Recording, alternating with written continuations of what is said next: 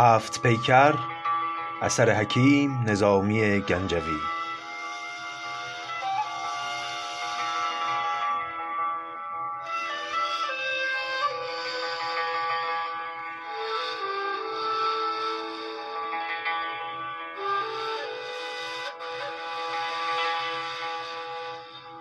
قسمت نوزدهم.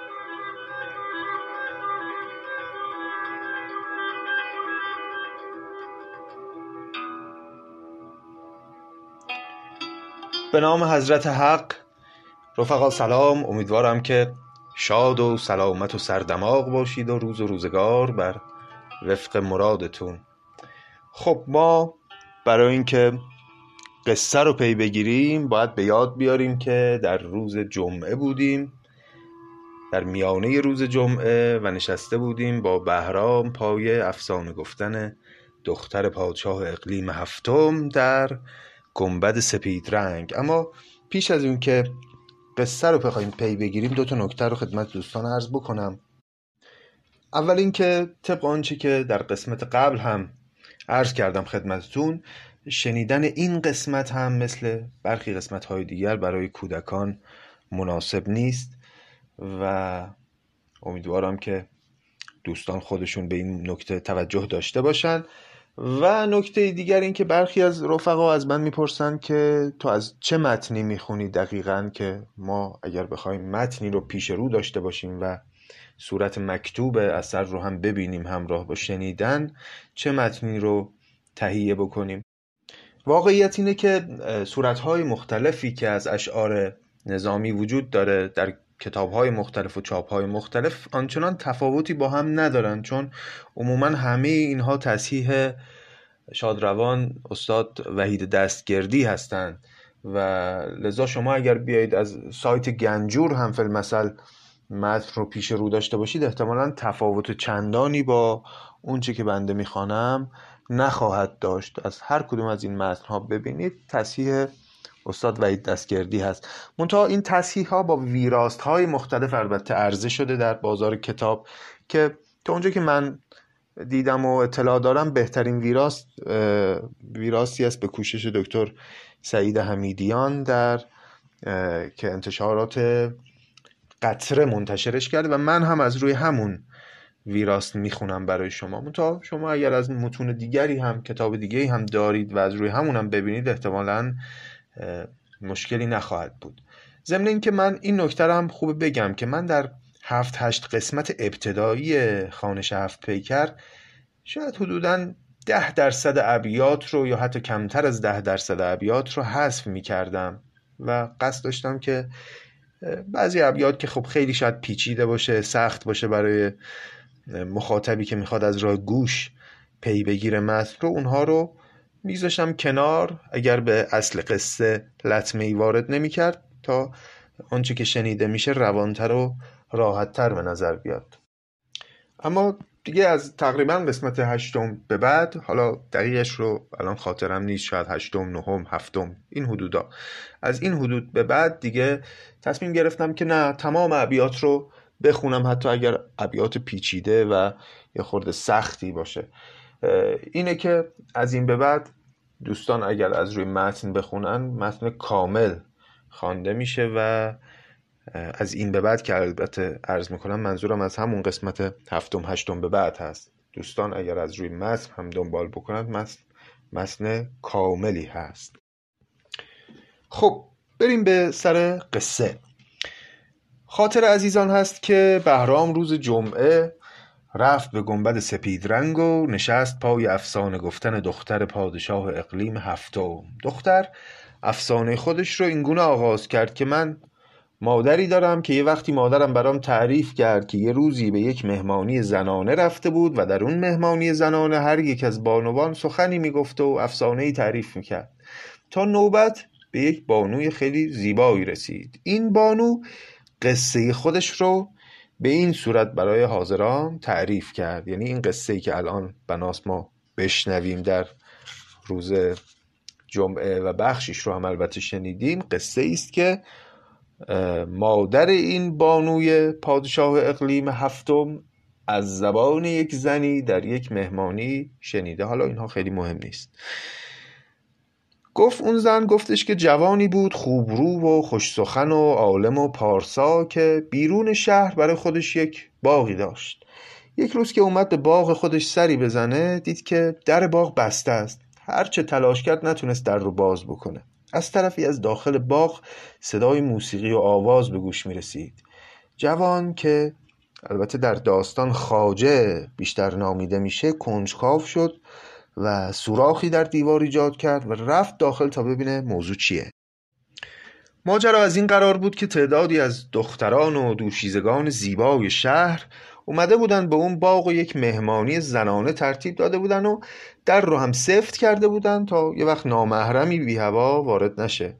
دو نفر از اون دخترکان هم به همین نیت در اطراف باغ نگهبانی می‌دادند که یه وقت جنس زکوری از راه نرسه و چشمش به زنهای بیهجاب نیفته. این نکترم بگیم که در هفت بیکر ماجراها خیلی مشخص نیست. مال کدوم دوره زمانیه؟ خب اینها رو داره اون دختر برای بهرامی تعریف می‌کنه که پیش از اسلام میزیست در دوره‌ای که حالا هجاب به معنای اسلامی خودش در جامعه ایرانی رواج نداشته.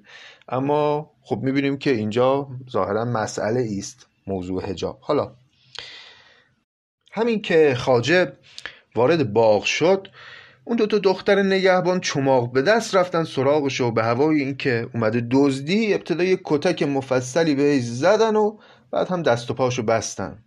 خلاص مدتی که گذشت خاجه بالاخره موفق شد که به این دوتا دختر حالی کنه که بابا جان من خودم صاحب این باغم. چون در باز نمی‌شد مجبور شدم از سوراخ دیوار وارد بشم. دخترها وقتی فهمیدن که چه کار بدی کردن دست و پای خاجه رو باز کردن و با مهربانی و لطافت زنانه سعی کردن از دلش در بیارن. یکم که با هم گفتگو کردن در نهایت دخترها به خاجه گفتن که ما در ازای اینکه بی اجازه وارد باغت شدیم و یه کتک ناروایی هم بهت زدیم می‌خوایم یه کاری برات انجام بدیم. گفتن دخترانی که امروز در این جا جمع شدن همه دوشیزه و شوهر نکردن و از زیباترین دخترهای شهرن. تو همراه ما بیا و بریم به نزدیک اون قسمتی که همه دخترها جمع شدن و از اونجا پنهانی مدتی دخترها رو نگاه کن و هر کدوم که به چشمت خوب اومد و به دلت نشست رو انتخاب کن تا ما با چرب زبانی اون دختر رو راضی کنیم که بیاد و یه ساعتی با تو باشه و تو از او به کامی برسی. خاجه که این پیشنهاد رو شنید حسابی وسوسه شد قبول کرد. رفتن نزدیک تجمع اون دخترها اونجا یک اتاقک کوچیک خشتی بود. خاجه پنهانی داخل اون اتاق رفت و از رخنه دیوار آغاز کرد به دید زدن دختران دخترها یکی از یکی زیباتر بودن و دلفریبتر مشغول بازی و شادمانی و رقص و آواز و یک حوزی هم اونجا وسط باغ بود که پر از آب زلال بود.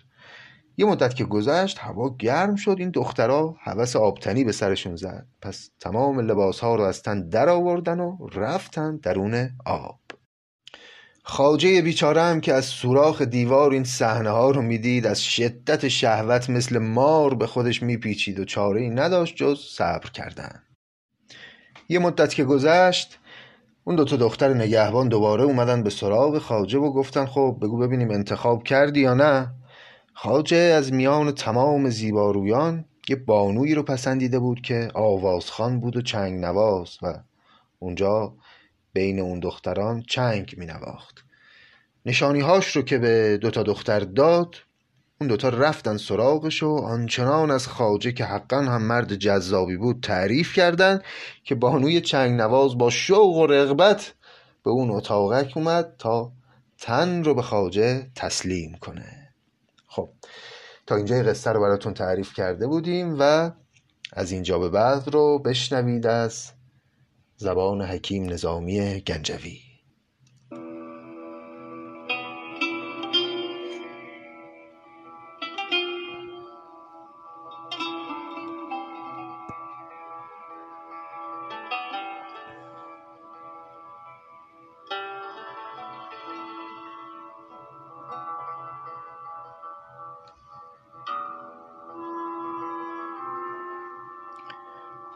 آن پریزاده را به تنبل و رنگ آوریدند با نوازش چنگ. طرفه را چون به غرفه پیوستند غرفه را طرفه بین که در بستند. خواجه زان بی خبر که او اهل است یار او اهل و کار او سهل است. گفته بودندش آن دو مایه ناز قصه خواجه کنیز نواز. وان پری پیکر پسندیده دل در او بسته بود نادیده. چون در او دید از آن بهی تر بود آهنش سیم و سیم او زر بود. وقتی دختره اومد و با خواجه روبرو شد و یه براندازی کرد خواجه رو دید بله خیلی هم خوبه و حتی بهتر از اون تعریف هایی است که براش کرده بودن. پس دیگه حسابی شوق و رغبت پیدا کرد.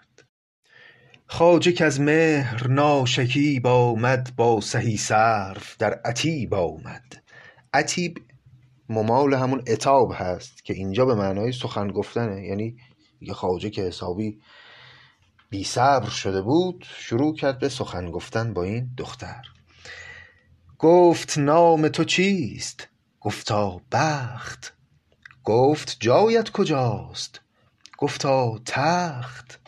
گفت اصل تو چیست؟ گفتا نور. گفت چشم بد از تو گفتا دور. گفت پردت چه پرده؟ گفتا ساز. گفت شیوت چه شیوه؟ گفتا ناز. گفت بوسه دهیم. گفتا شست. گفت هان وقت هست. گفتا هست. گفت آیی به دست. گفتا زود گفت باد این مراد گفتا بود خواجه را جوش از استخوان برخاست. شرم و رعنایی از میان برخاست. زلف دلبر گرفت چون چنگش در بر آورده چون دل تنگش. بوسه و گاز بر شکر می از یکی تا ده و ز ده تا صد. گرم شد بوسه در دل انگیزی داد گرمی نشاط را تیزی. خواست تا نوش چشمه را خارد مهر از آب حیات بردارد. چون درآمد سیاه شیر به گور زیر چنگ خودش کشید به زور. جایگه سست بود سختی یافت. خشت بر خشت رخنه ها بشکافت. غرفه دیرینه بد فرود آمد. کار نیکان به بد نینجامد این ز مویی و آن به موی رست. این از این سو شد از آن سو جست. تا نبینندشان بر آن سر راه دور گشتند از آن فراخی گاه پس اتفاقی که افتاد این بود که بعد از انجام معاشقه و مقدمات همین که خواجه اومد اون عمل پایانی رو انجام بده ناگهان یک زوری وارد کرد برای اینکه این بانو رو به زیر خودش بکشه که این اتاقک انقدر کهنه و خشتی و مندرس بود که از این فشار تاب نیاورد و همه خشتهاش فرو ریخت و این دوتا هم برای اینکه آبروشون نره و رسوای عالم نشند سریع هر کدوم از یک طرفی فرار کردند خواجه گوشه گرفت از آن غم و درد رفت در گوشه ای و غم می خورد. شد کنیزک نشست با یاران بر دو ابرو گره چو غمخواران. رنج های گذشته پیش نهاد چنگ را بر کنار خویش نهاد. ناله چنگ را چو پیدا کرد عاشقان را ز ناله شیدا کرد. گفت کز چنگ من به ناله رود باد بر خستگان عشق درود. پس این بانو چنگ نواز بود رفت پیش دوستانش نشست و چون خیلی دلش گرفته بود از اینکه اون وصل حاصل نشده چنگش رو برداشت و زخمه ای زد و آغاز کرد به خوندن این آواز. گفت کز چنگ من به ناله رود باد بر خستگان عشق درود. عاشق شد که خستگی دارد به درستی شکستگی دارد. عشق پوشیده چند دارم چند؟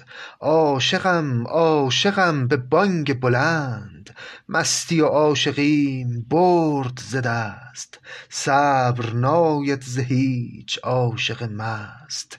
گرچه بر جان عاشقان خواریست توبه در عاشقی گنهکاریست. عشق با توبه آشنا نبود.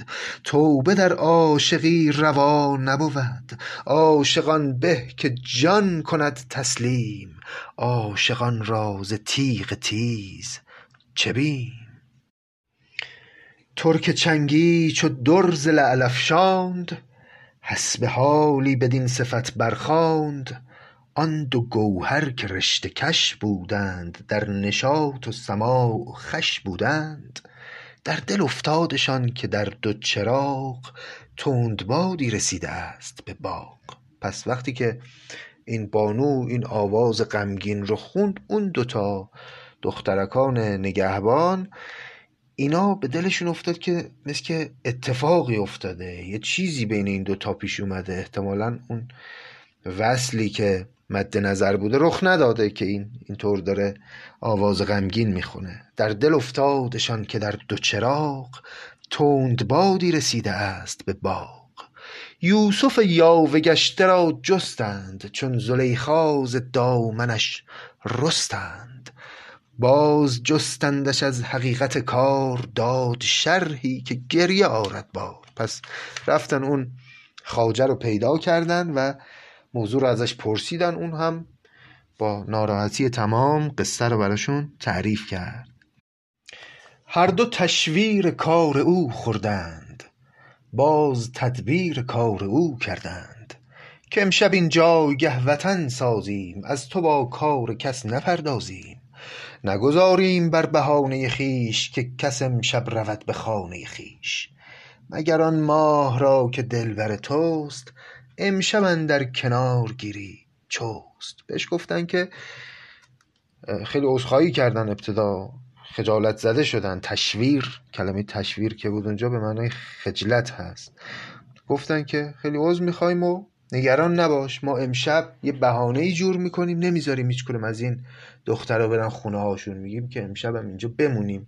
همه رو نگه میداریم و به همین بهانه اون دختر رو امشب میاریم و تقدیم تو می‌کنیم بعدم یه ابیاتی در ادامه میاد که میگن که روز خیلی مناسب برای این کارا نیست. شبه که وقت مناسبی است برای خلوت کردن با محبوب.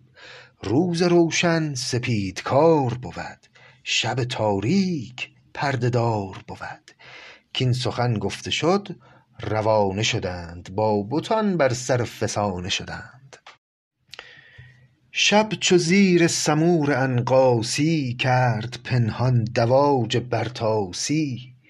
تیغ یک میخ آفتاب گذشت جوشن شب هزار میخی گشت. آمدند آن بتان وفا کردند وان صنم را بدو رها کردند. پس شب که شد آن بتان یعنی اون دو نفر اومدن و عهدشون رو وفا کردند و آن صنم یعنی اون بانوی چنگ نواز رو به خواجه تقدیم کردند. سرو تشنه به جوی آب رسید آفتابی به ماهتاب رسید. جای خالی و آن چنان یاری که کند صبر در چنان کاری. خواجه را در عروق هفت اندام خون به جوش آمده به جستن کام. وآنچه گفتن نشایدش با کس با تو گفتم نعوذبالله و بس. اینجا نظامی داره میگه که اونچه که اصلا شایسته نیست که راجبش با کسی سخن بگیم منظورش همون حرفای سخنان اروتیک هست. میگه اونا رو با تو گفتم دیگه دفعه قبل دوباره نمیگم دیگه بسه. یعنی همه اون کارها دوباره انجام شد. خواجه را در عروق هفت اندام خون به جوش آمده به جستن کام. وآنچه گفتن نشایدش با کس با تو گفتم نعوذ بالله و بس خواست تا در به لعل سفته شود. طوق با طاق هر دو جفته شود. گربه ای وحشی از سر شاخی. دید مرغی به کنج سوراخی. جهست بر مرغ و بر زمین افتاد. صدمه ای بر دو نازنین افتاد. هر دو جستند دل رمیده ز جای. تاب در دل فتاده تک در پای. دور گشتند نارسیده به کام. تابه پخته بین که چون شد خام. پس تا اومد که طوق با طوق هر دو جفته شود و در به لعل خلاصه سفته شود یک گربه اومد به دنبال یک پرنده ای و پرید که اونو بگیره. این دوتا ترسیدن و چون می‌دونستن دارن کار خلاف می‌کنن هر دوتا فرار کردن و رفتن. نوش لب رفت پیش نوش لبان چنگ را برگرفت نیم شبان.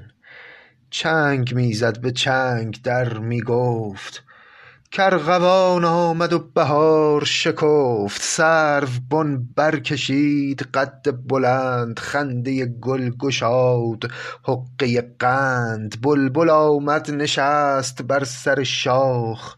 روز بازار عیش گشت فراخ باغبان باغ را مطرا کرد. شاهی آمد در او تماشا کرد جام می دید و برگرفت به دست سنگی افتاد جام را بشکست.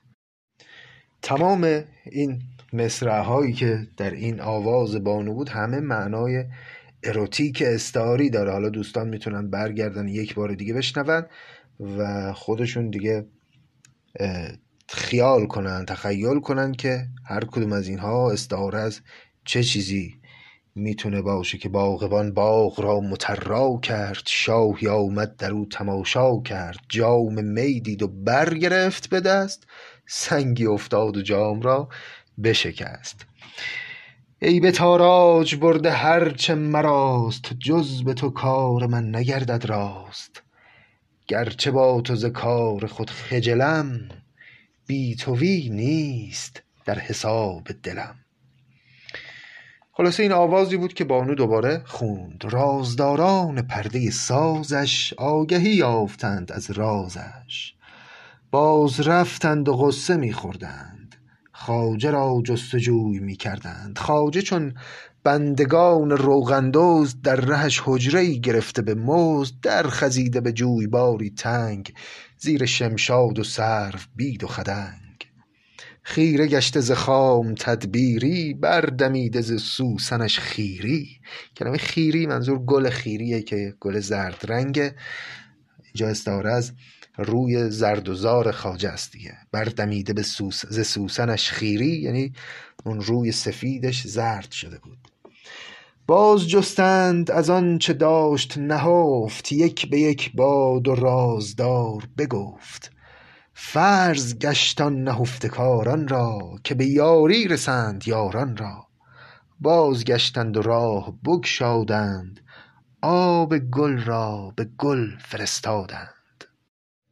پس اون دوتا واسطه کار فرض گشت برشون یعنی واجب بر خودشون دیدن که هر جوری هست باید این دو نفر رو به هم برسونن. پس دوباره رفتن اون دختر رو اووردن و این دوتا رو در کنار هم نهادن که بلکه این دفعه کار میسر بشه. آمد آن دستگیر دستان ساز مهر نو کرده مهربان را باز. خواجه دستش گرفت و رفت از پیش تا به جایی که دید لایق خویش تاک بر تاک شاخه های درخت بسته بر اوج کله تخت به تخت. زیر آن تخت پادشاهی تاخت به فراغت نشستگاهی ساخت. پس خواجه بانو رو این دفعه برد یه جایی که درخت های تاک بالاش یک سقفی تاقی درست کرده بودن و زیرش یک جای خیلی مناسبی بود برای خلوت کردن. خاجه رفت اونجا یک جایی رو آماده کرد و نشستگاهی رو درست کرد و دعوت کرد از بانو که بیاد اونجا. دلستان را به مهر پیش کشید چون دلن در کنار خیش کشید. زاد سروی بدان خرامانی چون سمن بر بساط سامانی. کلمه زاد سرو یعنی آزاد سرو یعنی سرو آزاد. آزاد هم به معنای بیعیب هست یعنی آزاد از هر گونه زشتی و کژی و کاستی. اون بساط سامانی هم که در مصر بعد اومده به معنای فرشی است که پادشاهان سامانی در دربارشون مینداختن منظور یک فرش مثلا خوب گران قیمت زیبا. زاد سروی بدان خرامانی چون سمن بر بساط سامانی در کنارش کشید و شادی کرد. سرو با گل قران بادی کرد. این قران بادی کردن سرو من هرچه گشتم در فرهنگ ها معنایی براش نیفتم اما آقای دکتر وحید دستگردی چیزی نوشتن در یادداشت ها که اگر بخوایم حالا به کنایه ارز کنیم یعنی آماده شدن جنس نر برای در واقع همبستری چنین معنایی.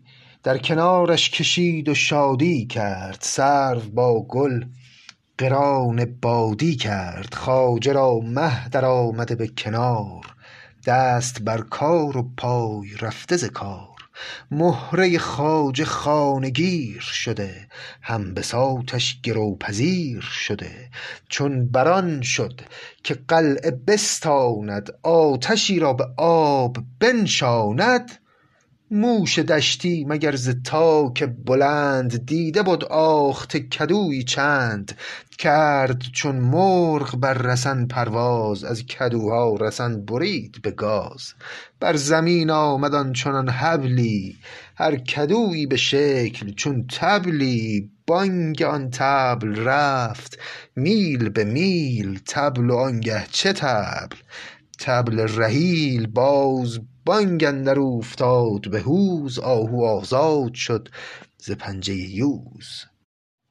پس اتفاقی که افتاد این شد که باز همین که همه چیز مهیا شد و مهره خواجه خانگیر شد و هم بساطش هم گروپذیر شد و اومد که قلعه را بستاند و آتشی را به آب بنشاند. خلاصه یک موشی یک موش دشتی اومد روی اون درخت تاکی که بالای سر اونها بود یه سری کدو از اونجا آویزان کرده بودن با ریسمان هایی کلمه حبل که داشتیم. اونجا به معنای ریسمانه. بر زمین آمده چنان بر زمین آمد چنان حبلی هر کدویی به شکل چون تبلی. این کدوهایی که شکل تبل آویزون بودن از درخت این ریسمان این کدوها رو گاز زد و جوید این کدوها همه ریختن زمین و صدایی خیلی برندی تولید کردن که خاجه و بانو هر دو باز ترسیدن که الان رسوا بشن و طبق معمول دوباره فرار کردند و رفتند. خاجه پنداشت کامده است به جنگ شهنه با کوس و محتسب با سنگ.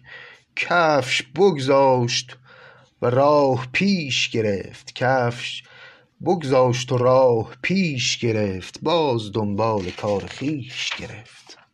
وان صنم رفت با هزار هراس پیش آن همدمان پرده شناس چون زمانی بر آن نمود درنگ پرده در گشت و ساخت پرده چنگ. گفت گفتند عاشقان باری رفت یاری به دیدن یاری. خواست کز راه آرزومندی یابد از وصل او برومندی. در کنارش کشد چنان که هواست سرخ گل در کنار سرو رواست. از ره سینه و زنخدانش سیب و ناری خورد ز بستانش. دست بر گنج در دراز کند تا در گنج خانه باز کند. به تبر زد شکر برآمیزد بر تبر خون ز لاله خون ریزد. ناگه آورد فتنه غوغایی تا غلط شد چنان تمنایی. ماند پروانه را در انده نور تشنه ای گشت از آب حیوان دور. ای همه ضرب تو به کج بازی ضربه ای زن به راست اندازی تو مرا پرده کج دهی و رواست نگذرم با تو من پرده راست. پس باز طبق معمول این بانو غمگین شد و چنگش رو برداشت و این آواز غمگین رو خوند کاین غزل گفته شد چو دمسازان زو خبر یافتند همرازان. سوی خواجه شدند پوزش ساز. یافتندش کشیده پای دراز. شرم زد گشته دل رمیده شده بر سر خاک آرمیده شده. به نوازشگری و دلداری برکشیدندش از چنان خواری پس رفتن اون دوتا بانو وقتی آواز دختر رو شنیدن فهمیدن باز کار خراب شده رفتن خاجه رو پیدا کردن دیدن بله ناراحت و غمگین و شرم زده. یه جایی پاشو دراز کرده و روی خاک نشسته رفتن از اون خاری بلندش کردن به نوازشگری و دلداری برکشیدندش از چنان خاری. حال پرسیده شد حکایت کرد آنچه در دوزخ آورد دم سرد. چاره سازان به چاره های خودش دور کردند از خیال بدش. بر دل بسته بند بگشادند بی دلی را به وعده دل دادند. که در این کار کاردان تر باش مهربانی و مهربان تر باش. وقت کار آشیانه جایی ساز کافت آنجا نیاورد پرواز. ما خود از دور پی نگه داریم. پاسدارانه پاس ره داریم. بهش گفتن بابا خودت هم لابد یه مشکلی داری دیگه که این نمیشه. بالاخره برو یه جای خوبی رو مهیا کن یه خورده مهربانتر باش که این دختر حساس نباشه. این حرفای خود بهش زدن و در نهایت هم گفتن ما خود از دور پی نگه داریم پاسدارانه پاس ره داریم. یه جایی همون نزدیکا نگهبانی میدیم که این دفعه یه اتفاقی نیفته که بساط شما رو به هم بزنه. آمدند آنگهی پذیره کار پیش آن سرو قد گل رخسار تا دگرباره ترک تازی کرد خواجه را یافت دلنوازی کرد. آمد از خواجه بار غم برداشت خواجه کان دید خواجگی بگذاشت سر زلفش گرفت چون مستان جست بیغوله ای در آن بستان. یه نکته ظریفی داشت اینجا خواجه خواجه کان دید خواجگی بگذاشت. میگه خواجه همین که این بانو رو مجددا دید خواجگی خودش رو کنار گذاشت. خواجه می‌دونید خب به معنای فرد بزرگ محترم محتشمی رو بهش میگن خواجه. یعنی اون رفتار مبادی آداب رو کنار گذاشت و عاشقانه به سوی محبوب دوید. آمد از خواجه بار غم برداشت خواجه کاندید خواجگی بگذاشت. سر زلفش گرفت چون مستان جست بیغوله ای در آن بستان. بود در کنج باغ جایی دور یاسمن خرمنی چو گنبد نور. برکشیده علم به دیواری بر سرش بیشه در بنش غاری. خواجه به زان نیافت بارگهی ساخت اندر میانه کارگهی. یاسمن را ز هم درید به ساز نازنین را در او کشید به ناز. پس یه جایی رو پیدا کرد که یک بوته یاسمن در واقع درخت یاسمن خیلی بزرگی یک گنبدی ایجاد کرده بود که یک فضای بسته داخلش هم یک جای قارمانندی بود و اون بوته ها رو یاسمن ها رو کنار زد و دختر رو با ناز در اون فضا برد تا اونجا با هم خلوت کنن. بند صدرش گشاد و شرم نهفت. کلمه صدره گفتیم به معنای سینه بند هست. بند صدرش گشاد و شرم نهفت. بند صدری دگر که نتوان گفت. اینجا باز نظامی از قول خودش میگه. میگه اون یکی لباسش که نمی‌توان گفت که چی بود رو هم بندش رو گشاد. بند صدرش گشاد و شرم نهفت. بند صدری دگر که نتوان گفت. خرمن گل درآورید به بر. مغز بادام در میان شکر. میل در سرمدان نرفته هنوز. بازی باز کرد گنبد کوز. روبهی چند بود در بن غار به هم افتاده از برای شکار. گرگی آورده راه بر سرشان تا کند دور سر ز پیکرشان. روبهان از حرام خواری گرگ کافتی بود. سهمناک و بزرگ به هزیمت شدند و گرگ از پس راهشان بر بساط خواجه و بس. یه گرگی دنبال چند تا روباه کرده بود. از این همه جا دقیقا اومدن از بساط خواجه و بانو رد شدن. بردویدند بر دو چار سگال روبهان پیش و گرگ در دنبال خواجه را بارگه فتاد از پای. دید لشکرگهی و جست از جای. خود ندانست کان چه واقعه بود. سو به سو می دوید خاک آلود دل پر اندیشه و جگر پر خون. تا چگونه رود ز باغ برون. پس اینطوری شد که دوباره بساط خواجه و بانو به هم خورد. آن دو سروش برابر افتادند. کان همه ناز و نرگسش دادند. کان همه نار و نرگسش دادند. دامن دلبرش گرفته به چنگ. چون دری در میانه دو نهنگ. اومد خواجه دید که اون دوتا دختر نگهبان اومدن دامن دلبر او رو به چنگ گرفتن چون دری در میانه دو نهنگ مثل یک گوهری که دوتا نهنگ بزرگ او رو محاصره کردن. این دوتا اومدن این دختر رو یقش گرفتن که آی تو چرا انقدر بساط این خاجه ما رو به هم می‌زنی؟ خیلی کار بدی می‌کنی. بانگ بر وی زدند که این چه فن است؟ در خصال تو این چه من است. چند بر هم زنی جوانی را کشتی از کین مهربانی را. با غریبی ز روی دمسازی نکند هیچ کس چنین بازی. چند بار امشبش رها کردی چند نیرنگ و کیمیا کردی.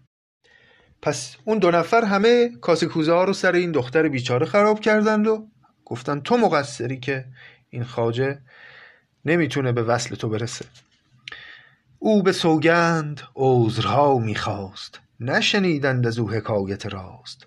تاز بنگه رسید خواجه فراز شمع را دید در میان دو گاز در خجالت ز سرزنش کردن زخم این و قفای آن خوردن. گفت زنهار دست از او دارید یار آزرده را میازارید. گوهر او ز هر گنه پاک است هر گناهی که هست از این خاک است. چابکان جهان و چالاکان همه هستند بنده پاکان. کار ما را عنایت ازلی از خطا داده بود بی خللی. وان خلل ها که کرد ما را خورد آفتی را به آفتی می برد. بخت ما را چو پارسایی داد از چنان کار بد رهایی داد. پس خواجه دیگه دوزاریش افتاد که اگر این بلاهایی به سرش میاد و کارش خراب میشه این لابد یک عنایت ازلیه یه علتی داره یه علت معنوی رو باید در او جستجو کنه که کار ما را عنایت ازلی از خطا داده بود بیخللی چون ما انسانهای پاکی هستیم هم من و همین دختر. ظاهرا که خداوند نمی‌خواد که ما به گناهی آلوده بشیم. وان خلل ها که ما که کرد ما را خورد آفتی را به آفتی می برد یه آفتی که به سر ما می اومد یه بلایی می اومد این اتفاقا می افتاد اینا همه آفت کوچکی بود که ما رو از یک آفت بزرگتری مسون نگه داره. بخت ما را چو پارسایی داد از چنان کار بد رهایی داد. آنکه دیوش به کام خود نکند نیک شد. هیچ نیک بد نکند. بر حرام آنکه دل نهاده بود دور از اینجا حرامزاده بود. با عروسی بدین پری چهری نکند هیچ مرد بدمهری خاصه آن کو جوانی دارد مردی و مهربانی دارد. لیک چون عصمتی بود در راه نتوان رفت باز پیش گناه. کس از آن میوه دار بر نخورد که یکی چشم بد در او نگرد. چشم صد گونه دام و دد بر ما حال از اینجا شده است بد بر ما. آنچه شد شد حدیث آن نکنم. وآنچه دارم بدو زیان نکنم. توبه کردم به آشکار و نهان. درپذیرفتم از خدای جهان که اگر در اجل بود تأخیر وین شکاری بود شکارپذیر به حلالش عروس خویش کنم. خدمتش زآنچه بود بیش کنم. پس این جناب خواجه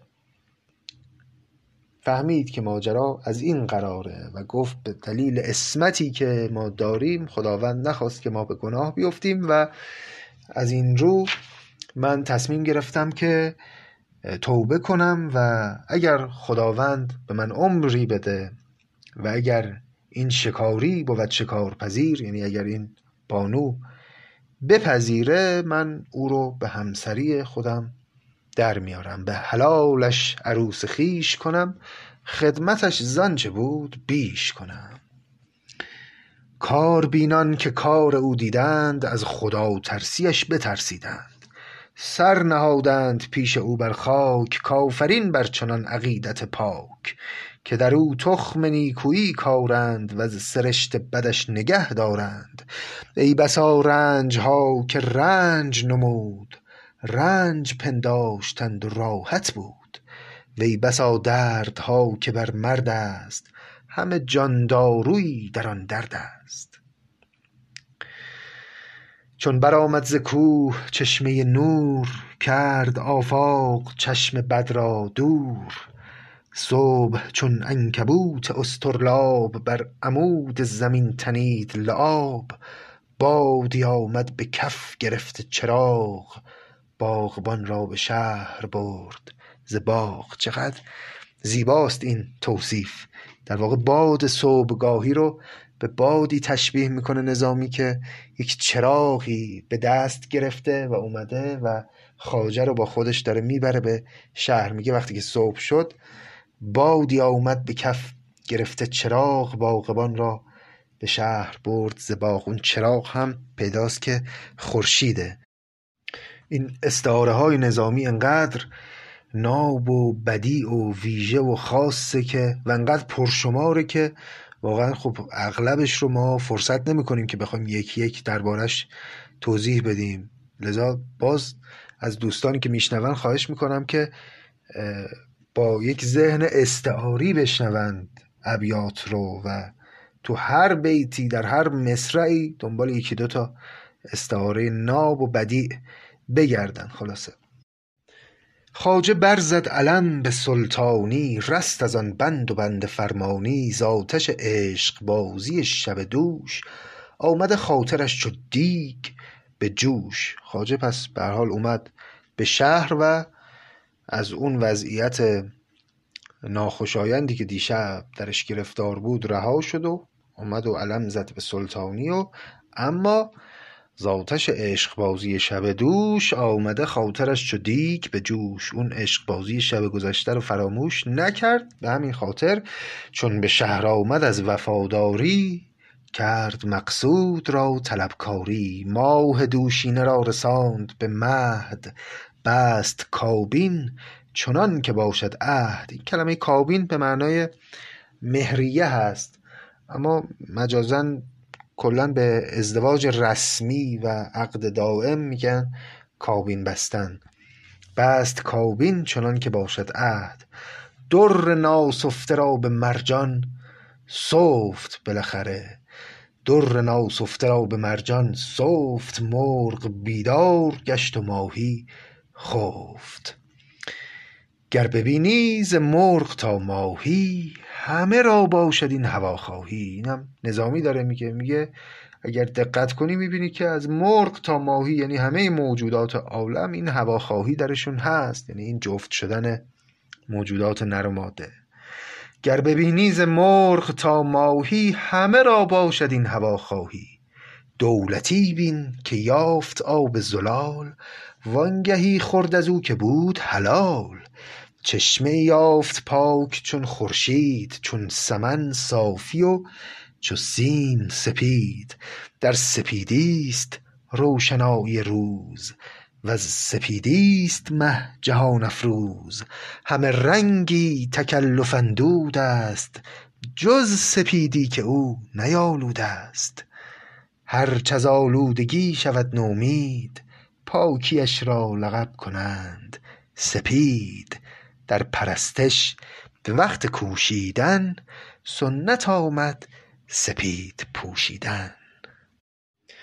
پس به این ترتیب قصه پایانی هم به پایان رسید. آخرین قصه و هفتمین قصه که بهرام در گنبدهای خودش میشنوه و البته آخرین قصه ای که در واقع ما از زبان نظامی میشنویم چون این رفتن بهرام به این گنبدها و قصه شنیدنها از دختران ادامه داره. از این رو هم از روی این بیتی میگیم که همینجا بعد از داستان نظامی میاره. میگه چون سمن سینه زین سخن پرداخت شه در آغوش خیش جایش ساخت. وقتی که قصه تموم شد شاه بانو رو در آغوش کشید. وین چنین شب بسی به ناز و نشاط سوی هر گنبدی کشید بساط بر وی این آسمان گنبد ساز کرده درهای هفت گنبد باز. پس بهرام شبهای بسیاری رو به همین صورت یک به یک در روز معین با لباس معین به گنبد معین می‌رفت و با دختر معین که از اقلیم معین هست ارتباطی برقرار می‌کرد و قصه ای از او میشنید و این روند ادامه داشت و این آسمان گنبد ساز کرده درهای هفت گنبد باز. آسمان هم به یمن این اتفاق درهای خودش رو به نشانه سعادت به روی بهرام باز کرده بود. باید ببینیم که خب شنیدن این هفت قصه که البته هفت ما باز عرض می‌کنم به نمونه و مشتی نمونه خروار شنیدیم و بهرام مدتها طبق داستان به این گنبدها می‌رفت و قصه ها رو میشنید. شنیدن این قصه ها باید ببینیم که چه تأثیری بر بهرام می‌گذاره و ادامه ماجرا به چه سمتی خواهد رفت. هفت پیکر هنوز ادامه داره و ماجرهای بهرام همچنان در پیش هست. امیدوارم که همچنان همراه باشید و لذت ببرید از داستان هفت پیکر. شما رو به خدای بزرگ میسپارم.